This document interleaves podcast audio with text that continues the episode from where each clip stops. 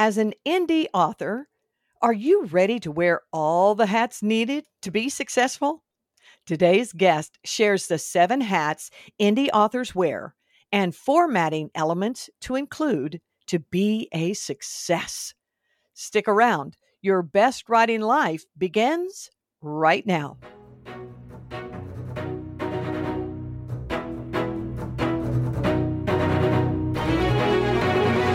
Welcome to Your Best Writing Life, an extension of the Blue Ridge Mountains Christian Writers Conference held in the beautiful Blue Ridge Mountains of North Carolina. I'm your host, Linda Goldfarb. Each week, I bring tips and strategies from writing and publishing industry experts to help you excel in your craft. And as always, I am so very glad that you are tuning in. During this episode, you'll learn the publishing success skills for the indie author and this is part one. Oh, you're going to like this. My industry expert is Sara Turnquist. Sara is a coffee loving, word slinging, historical romance author whose superpower is converting caffeine into novels. Oh, she does that well. She loves those odd little tidbits of history that are stranger than fiction. That's what inspires her. Well, that and a good love story. But of all the love stories she knows, hers is her favorite.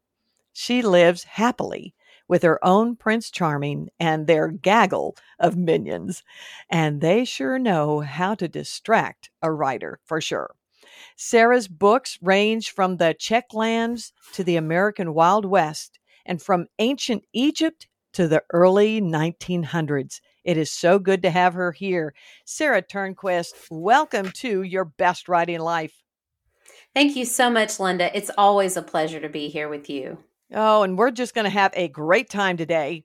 And I'm going to jump in and just kind of share with you and our listeners that I'm a hybrid author. So that means I have some traditionally published books and I also have independently published books. So I'm very familiar with the indie life and what it takes to kind of wrestle in that um, industry. So I'm excited that you're here with us because you're going to give us some basic things that we all need to understand. If this is the publishing that we are seeking as writers to be indie authors, and when we know all of the hats that we have to wear, we're going to have a decision to make, right? And right. it's going to be am I going to choose those hats to wear myself and just kind of switch them out as I go? Or perhaps find someone who can wear one or two or three of the hats too in my mm. journey. So this is great information.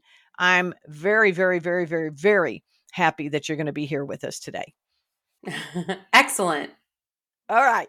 So when we're looking at formatting and we're looking at our books, it's really what process, what area am I going to choose to do myself? Or as I mentioned, have someone else do it. You say that in general that there has been a rise in the indie publishing. Is that correct? Mm-hmm. Absolutely. The publishing industry itself, as many of us writers know, is very different than it was 20 years ago, 10 years ago, maybe even five years ago. And the rise of indie publishing is still happening. We're still seeing more and more people going indie. Mm. And if we're going indie, we want to do it with excellence.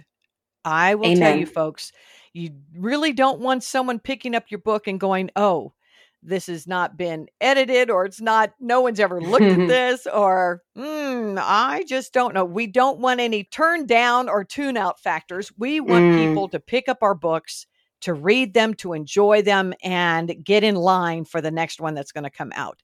We're going to kick it off with the indie authors, and they're wearing a lot of hats. What's the first hat that you talk about? Well, I think the very first hat is probably the most basic one the writer hat. And that is the one that we probably feel the most equipped with um, as God has called us to write. I would also say, though, it is really up to you to develop your craft through books on craft, writing conferences, good quality writing conferences, mm. online courses, all of that. But let's look at that second hat. We're going to look at a formatter. This is one of the hats that many indies choose to learn themselves, and we'll get more into that.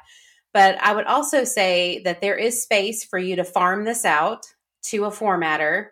If you're going to do that, though, I would be sure to ask a lot of questions. You want to know what software they're using for formatting. Is that Word? Is that Vellum? All of those things. How much they'll charge you to set up your book, of course, but also be aware that you may need changes to that final file along the way. So you'll want to know how much they're going to charge for those things. But again, it's depending on budget, your skill set, and the time commitment that you would have to put in to learn how to format, or if you feel like it's worth it and worth the price to farm that out. Oh, this is good. And I know that our second part of this two part series, we're going to be covering the different types of formatting software. So, mm-hmm. folks, you're going to want to tune in for that second episode that we have dealing with the publishing success skills for the indie author. So, you'll be able to find that with Sara as well. Not right this minute, but yeah, it's going to be coming up. All right. We know first hat, the writer, got it. Second hat, if we so choose, is the formatter.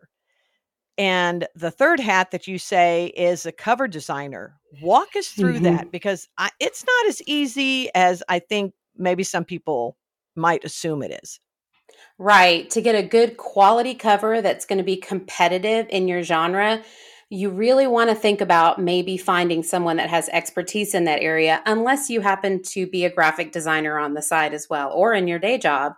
But um, for those of us that are going to need to farm that out, you're going to expect a wide range of pricing. You can find a good quality cover for $200 or upwards of 5,000. So you want to sit down and decide how much of your budget you're going to put into cover design. There really are good designers out there at a variety of budget levels, but I would always make sure you ask for their portfolio if they don't have it available online word of mouth is always powerful with industry experts, of course. Um, you want to know does this cover designer that you're looking at have they worked with fiction or they work with nonfiction? Do they do both? Sometimes they'll specialize. You want to make sure that they have worked in your genre and know the genre standards and expectations for the cover. That's mm. more important than you might think it is. They should ask you to fill out some sort of cover art form about your story and your expectations of the cover. It's a very collaborative process, especially in the indie world when you have a huge say over what your cover looks like. But I would also add here that your cover designer, a good cover designer, has a very unique artistic eye as well. So that collaborative process should take that into account that they really do know and have the training to um, kind of get the feel of what your cover should look like, the mood and all of that. But you'll want to specify what covers you need. Do you need ebook, audiobook, paperback with the spine, those kind of things? Many cover designers offer packages that include one or more of these formats. Just know what you're getting when you commit. And also, just as we did with the formatter, you're going to check on any changes that you need down the road how much do they charge for minor changes how much do they charge for what they would define ma- major changes after you've approved the cover art mm, that's good because folks you want to you want to set yourself up and anyone that you are bringing into your team you want to set them up for success as well mm. and i like that you stated that they that as an author we we need to know that the cover designer should be asking us what mm. our expectations are for the cover. Because if this is something that they do, they're going to have that form that says, mm-hmm. okay, what are you looking at? Tell me more about your story. That really triggered me to think quickly, Sara, oh, this is more of, of a professional person. Oh, this yes. is someone who's not doing this part time. This is someone who knows the importance of understanding and valuing what the author sees and what the author desires. So this is it to me it would come across as a higher level cover designer mm-hmm. who is going to take the time to do that. For so certain. Good. For certain. And a lot of cover designers can actually do what's called photo manipulation where they pick you know, we've all seen covers that have very similar looking poses and models on them, but a good cover designer can take a standard photograph, a stock photograph that is that is used multiple times and still make it look unique, change the hair, change the dress, change a lot of things about it. So that's something to look out for too when you look at their portfolio. Does it does it look polished? Does it look like clip art? Those kind of things. Right. And folks, you don't want clip art Mm-mm. We're just going to say you don't want it. If you can go and find it and put something together that looks similar to what the cover designer says they would do for you, yeah, if they send you something, do a quirky thing. Say, okay, can you change this so that the person mm. is actually holding a such and such? And have it be yeah, something absolutely. that maybe they can't find. And if they go, mm. oh, no, I can't do that then you know they're probably clip and pasting a lot of things. Number four, the fourth hat is the hat of the editor. I know this hat is an important hat.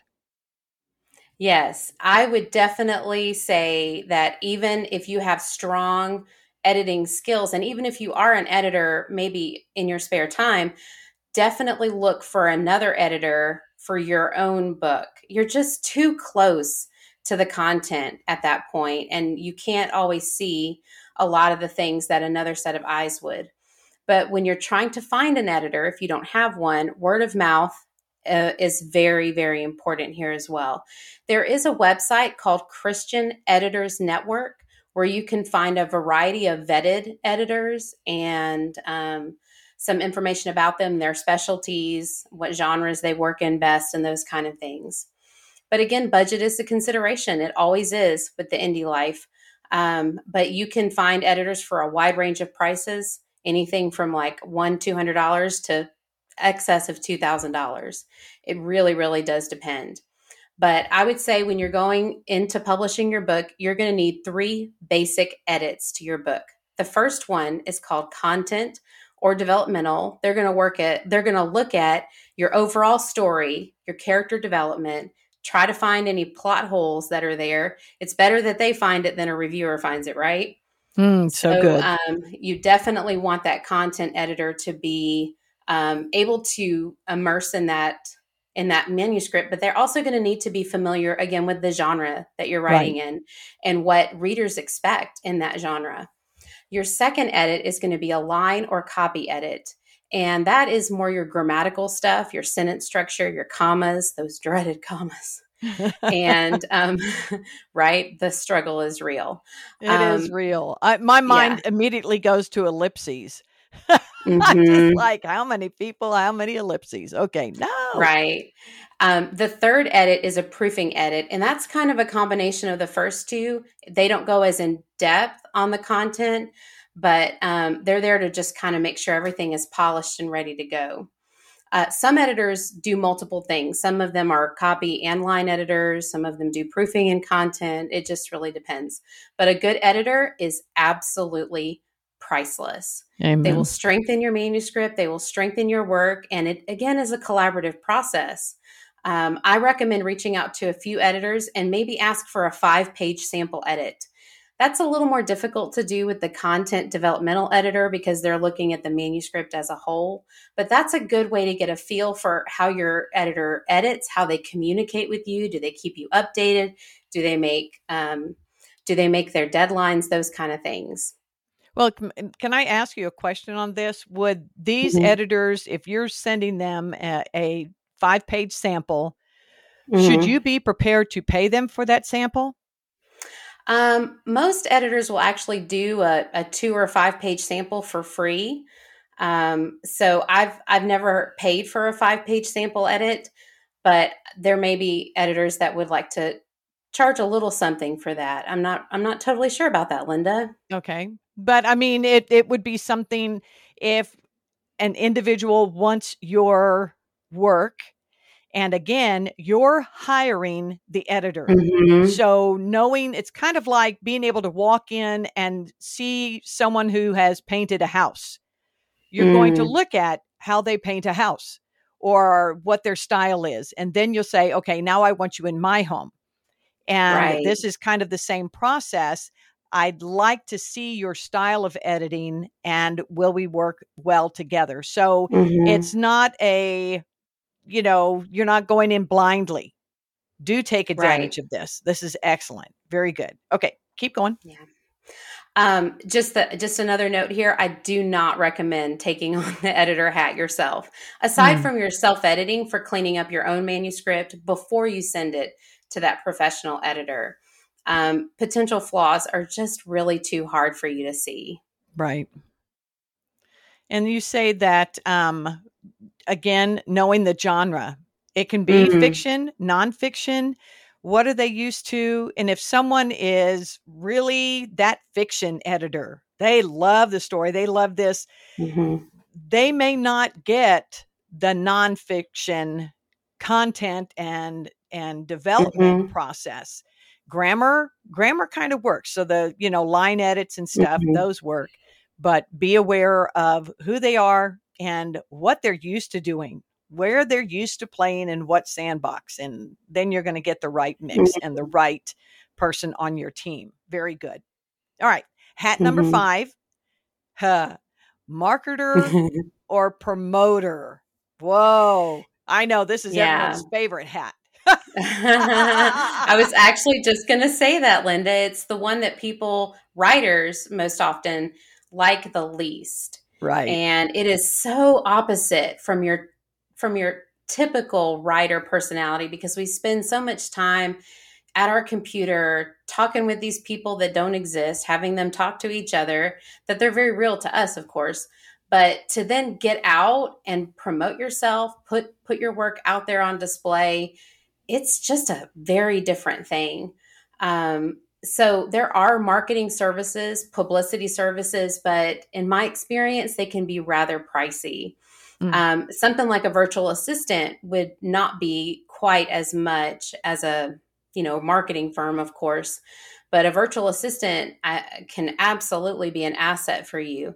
Um, but every every service I've come across offers a variety of packages and a variety of price ranges. So do your research, know what you need this person to pick up for you. Are you looking for someone to help you with social media? Are you looking for someone that will help you schedule your blog posts? You know, there's there's just so many things to the marketing aspect of being a writer that um, you need to be familiar with what you can handle and what you're willing to pay to be farmed out. I would check reviews of um, virtual assistants and marketing services, but not on their own website. they Ah. they will often put those hand-picked reviews, which is not a bad thing. They're promoting their their own services as well. But um, try to get reviews that are unbiased, um, are completely unbiased if you can. And that brings me to hat number six. In the marketing area, we have to worry about our website, right? right. That is your face to the world. And website designers can start anywhere around $100 and more an hour.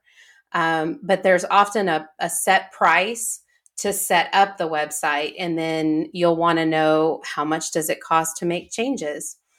I do want to mention that there are some things you need to just be aware of when you do a website. You're going to need a domain. That's your address on the internet. Um, that's going to be around eight dollars a year. You're going to need the what what we call the plot of land on the internet that you kind of belong on. That's called a hosting provider, and those are going to be five to ten dollars a month. The more you buy, the cheaper it gets, though. And then you're going to need a theme. Like, what does your website look like? And then you're going to adjust the theme to put in your information. Now, that can be upwards of $200, but that $200 should get you a collection of themes, if you will. Right. And I have um Mhm. Actually one of my clients is she's gone to what is it? 99 Oh, what's the website? I think it's called 99 Designs. I think is what it's called, mm. 99designs.com. And you go in there and you put in a request and a whole bunch of people say, "Hey, I can do this for you and this is what it looks like." And it, it makes it really just kind of cool to be able to do that Yeah. but also getting their reviews, right? You want to Mhm. see the reviews, you want to see their previous work. It's kind of like Mhm. having surgery or something. You don't want to be their second client. we know that it's hard, people, and those that are going mm-hmm. into the industry, we know that it's hard, but that's also why a lot of individuals going into the industry who are becoming graphic designers or becoming this is the field that they want to be in, they go out mm-hmm. and they do quite a bit of pro bono work and perfect their skills and they get schooling and they get a lot of mm-hmm. accreditation. Mm-hmm. Look for that when you're hiring someone because you're the one who's yes. inviting them into your home and you want to make sure yes. that they all have great credentials, right? Yes, I was just going to say that you are hiring someone for a job that has to do with your art. And so that is no small thing. I mean, you're going to pay these people real money. Right. and when you're starting out as an indie, sometimes that budget is really tight. So just just respect again the professional and their their expertise but also know that this is this is your business that's the last hat that i wanted to talk about the entrepreneur business owner yes is a very daunting hat to wear um, not only because you're managing all these different hats but also you're steering your business you're mm. steering mm. the car you've got to decide for you what's the most important thing in your writing career do you want to get your message out do you want to make money do you want to this, that, and the other? But where you point your car is where it's going to go, right? Oh, I like so you want to make sure that you have an idea of your goal as a writer, what you want to accomplish, and then what you're doing along the way should be to accomplish that goal. And what do you do personally when when you're looking at all of these elements of publishing? What what do you do? Well, I have decided that I can learn different aspects, and I have put a lot of time and effort into learning things like formatting. Uh, my husband is a software engineer, so I am very fortunate that I have a web designer there. Um, but for several of these, I have ta- I have taken many reputable recommended classes, online and conferences, not only to hone my writing skills as we talked about, but to hone my business and marketing skills as well.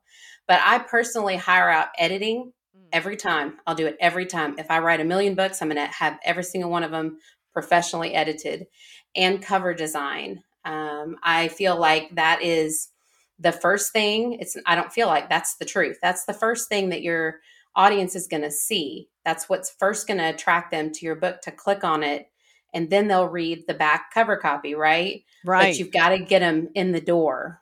You've got so to have good. a cover that is intriguing, that fits your genre, all of those things. That is so good. Put your money where mm. it's going to make the most sense.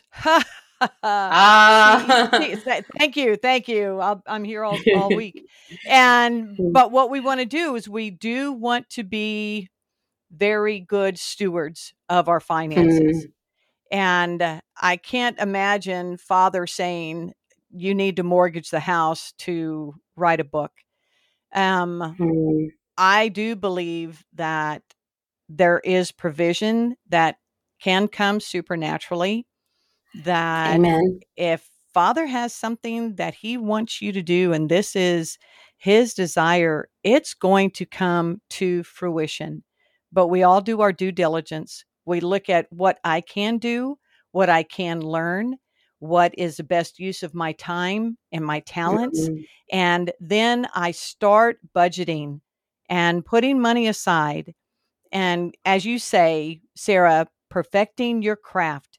You can have a beautiful looking book, but it truly is the craft of the writing inside mm. that's going to release your heart, your inspiration, everything that you have that you want the reader to experience. It's when we mm-hmm. take the time to learn how to be the best writer that we can. So that's beautiful. Beautiful. All right. So true. Now let's let's go to the second half of this. Formatting. I know that there's basically three areas of formatting. What are we to include in our formatting?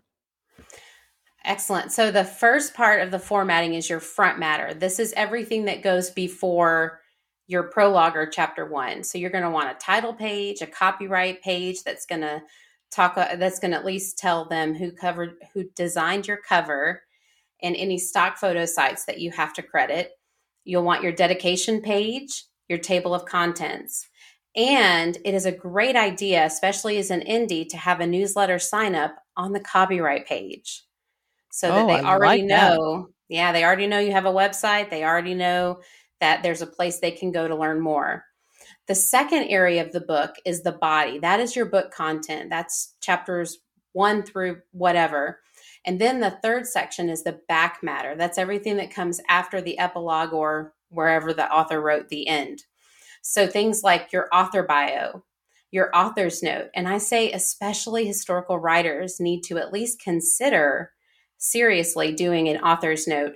And one of the things that the author's note does is it lets your reader know what was fact and what was fiction in your book. Maybe not detailing it completely, but saying, oh, this this um, war that I mentioned, this battle that I mentioned, really took place, and the, and this was something intriguing I learned about it. But I had to fictionalize this detail about it so that your reader knows that you know you fictionalized some history a little bit. So oh, that is that. one of the things that's very important for historical writers. But the other thing you want to do is have your acknowledgments or thanks in the back of the book. This is not always found or included in ebooks, though. Just be aware of that. But that is up to you whether you put it in your ebook or not. Okay. This is good. This is good. So we know we need the author bio, the author's notes. I really do like that, especially if mm-hmm. I'm reading a historical novel and I find, oh, this bridge actually exists and you can go across it or you can look through here and see da da da da da. Well, that may get mm. me on a mm. road trip, you know, so I like that. And then acknowledgments, of course, always acknowledging um, who has come alongside you in the journey. And that's a beautiful thing to do. Now, you also tell us that there are some optional inclusions that we can have in the back matter. And your question that you want us to ponder is what is the next step you want the reader to take? So there's five things that you say we can consider in this area. What are those? Absolutely. You are taking your reader on a journey through your books just as well as you've taken them on a journey inside this one book. So, what do you want them to do next? Give them an action step. Do you want them to write a review? Do you want them to buy the next book? Visit your website? sign up for your newsletter, you want to think about that path that you want the reader to take, that next logical step. And so in the back matter, you can include a link or sample preview for the next book in the series or another one of your books in the series if you don't have like a book number three that comes after this book. Um, a simple request for and link for review, maybe. I would be very careful about your ask request an honest review, it can sound kind of squirmy and questionable and pushy to ask for a five star review, just an honest review. And the more simple your language here, the better. I would put something like, if you can take a few minutes, an honest review would be appreciated. Not very pushy, but gives them that option and that reminder to take that step. If you want them to join your newsletter, which I highly recommend, you want to put something like, keep up with the latest news about my books and upcoming releases by signing up for my newsletter and then give them a link to do that. But in all of those things, brevity is your friend. Mm. Something else that you often see in the back of books is a list of the author's other works, or um, you can do maybe a reading order for the series that that book is included in so they know where to go next but very important, and we'll talk more about this in the second half of formatting, is vendor specific links. So if someone bought your book from Kobo, that's probably their vendor of choice. You want them to have the link to go get the next book right away. From Kobo and not necessarily from, from Amazon. Yes. Mm-hmm. So, but we do talk about that in the next episode. You, okay. This has been fantastic. You have given us so much here. And wow, I'm mm-hmm. I'm ready to start diving into the research and writing a book. I can't wait. Mm-hmm. Actually, I have a couple of them in the works. So this is this is excellent. Excellent content. Thank you so much, Sara, for being here to give us this today. And thank you for agreeing to come back and doing part two. And we won't, uh, it won't take very long for y'all to have that episode pop up. Put it on your little antennae there to make sure and check back in. Best thing to do is to subscribe, and you won't miss an episode from here. You are a fiction writer and you have beautiful fiction and mm. we have the links to just about everywhere imaginable that y'all can get in touch with Sara. And I know that um, we do have a link for a free book from you. And which one is that? It's a book called A Convenient Risk. And it is the first book in a series, but this first book I'm offering for free. Hmm. I like it. I like it. So y'all take advantage of it. The link is there. And tell us a little bit about the Kentucky Christian Writers Conference that's coming up. Absolutely. It is October the 12th through the 14th, and it is in Elizabethtown, Kentucky. And it is a fantastic conference. DiAnn Mills is going to be keynoting. We have tons of fantastic speakers coming to teach classes.